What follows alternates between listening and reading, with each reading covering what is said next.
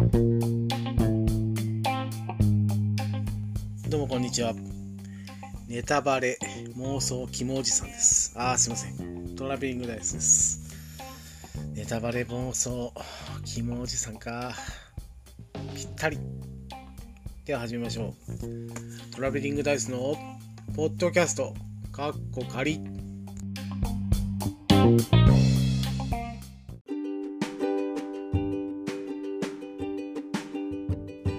何を聞いてるの？ポッドキャスト？トラベリングダイスの？ポッドキャスト？かっこ仮？面白そうだね。僕も聞いてみようかな。では、アデュー。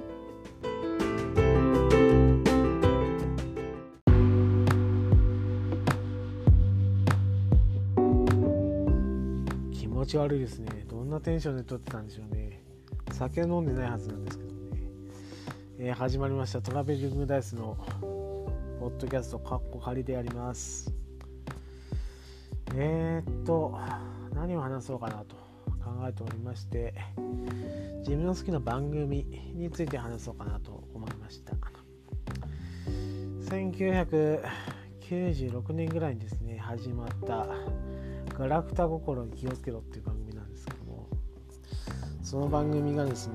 俺の心のガシッと掴んで離さない番組だったんですね。当時有名だった、えーペコポちゃん。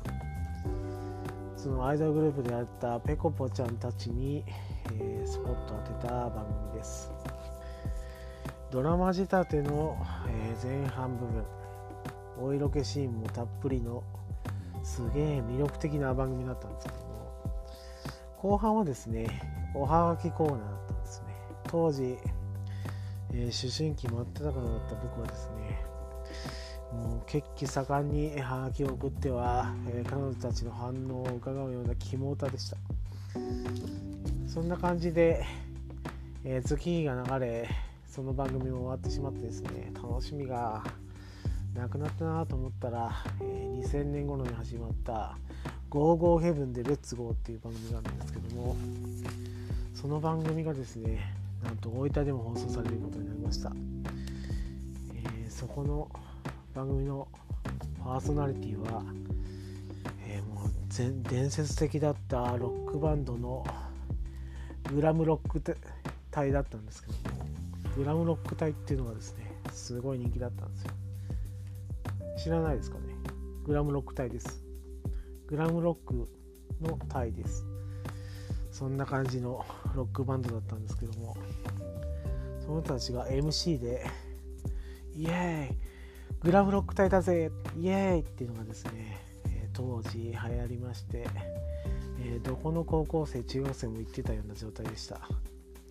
それを見てですねこれは人気のバンドだ。見逃せねえなと思って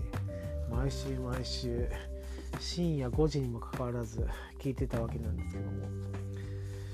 そのグラムロック隊の番組「ゴーゴーヘブン」何でしたっけ？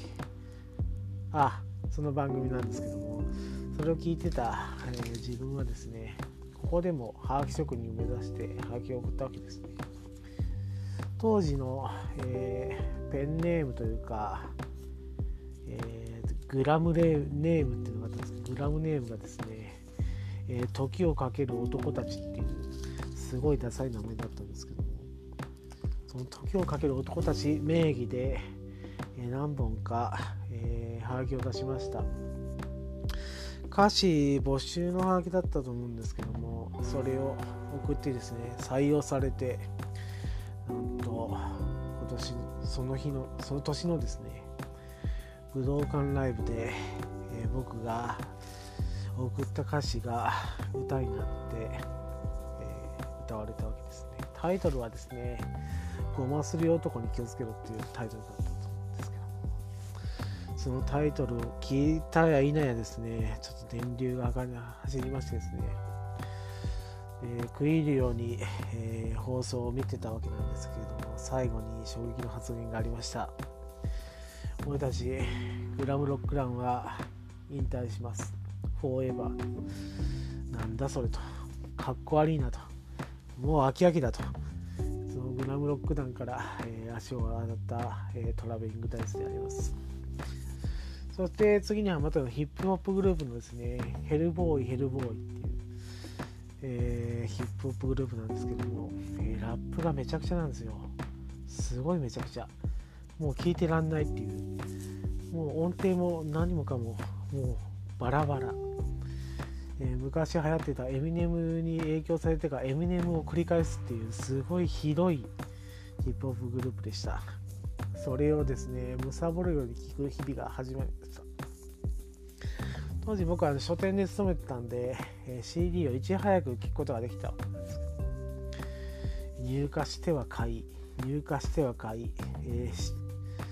えー、プレイヤーで視聴し、これはいい、これはいいと言って、アルバムを買っていました。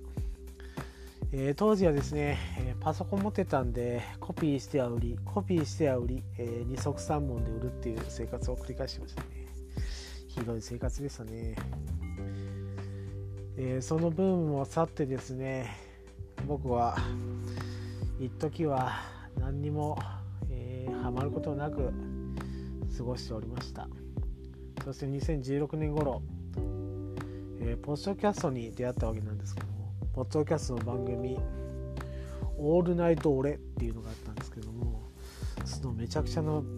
タイトルの番組にハマってしまってですね当時声優で有名だった、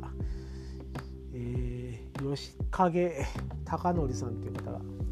パーソナリティだったんですけどその吉影隆則さんがやっていた「えー、オールナイト俺」っていう番組はですねどのアニメ作品にも引っかからないすごい特徴的な番組だったわけなんです。名台詞を言うわけでもなくラジオドラマを流すわけではなく、えー、その日の体重そして、えー、体温等をですね毎日毎日しかもですね毎日やってたんですよ。もうえっ、ー、とブログのようにやってましたね。それを貪るように聞いてました。いい声だなこんな風に喋ってみたいなっていうのがあったんですけどもはがき職人になりたいっていう夢が捨てくれずずっとずっと、えー、はがきを送った記憶があります。それも最終回を迎えましてですね、えー、次のポッドキャストを聞き始めました、えー、それはファミリーステーションっていう、えー、番組なんですけどもあ面白かったですね。えっ、と大分出身のパーソナリティがファミコンについて語るっていう番組だったんですけど大分の大分出身っていうこともあってですねすごく楽しく聞くことができました。で次にハマったのが、えーと、ライトセーバー古尾さんがやってた「スター・ウォーズ・レスデン」っていう番組なんですけどもその番組を聞いてですね「スター・ウォーズ」にもう一度ちょっと興味を抱いたわけなんですね。ライトセーバー古魚さんがやってたスター・ウォーズ・レズデンなんですけどもなんとですねエピソード1が最初のスター・ウォーズだと言い切ってたすんげえパンクな番組だったわけなんです。エピソード1が最初？僕たちがですねエピソード4からかな？えー、見た世代なので1が最初なんて信じるわけなかったんですけどまあエピソード1って言ってる時点で、えー、最初の番組あのシナリオなんでしょうね。というふうに納得しながら聞いておりました。そしていろいろな説が飛び出してきたんですね。アナキン・スカイウォーカーはダース・ベイダーの息子だ。ダース・ベイダーは、えー昔はジェダイだったとかですね。もうデマばっかりだったんですよね。嘘です。あのデマではないですね。ファンに怒られそうなんでこれは言います。言言っときますね。その人が言ってたことなんで、えー、当時言ってたことなんで、え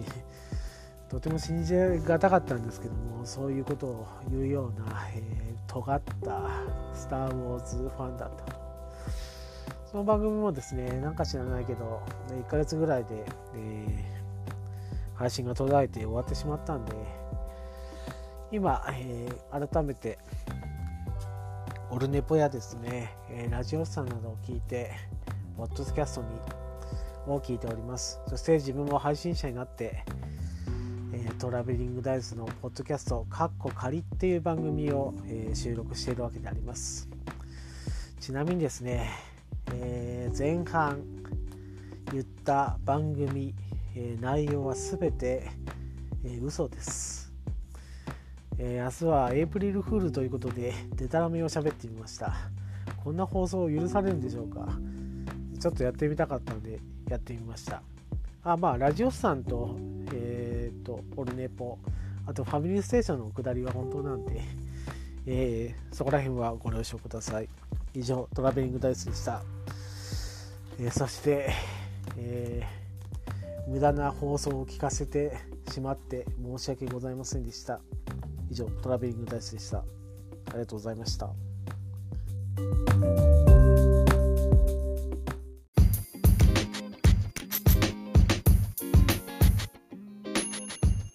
当番組では皆様からの感想を募集しております。ツイッターにて、ハッシュタグ、ベリダイ、カタカナでベリーダイで募集しております。皆様からの熱い感想、意見、アドバイス等お待ちしております。以上、トラベリングダイスでした。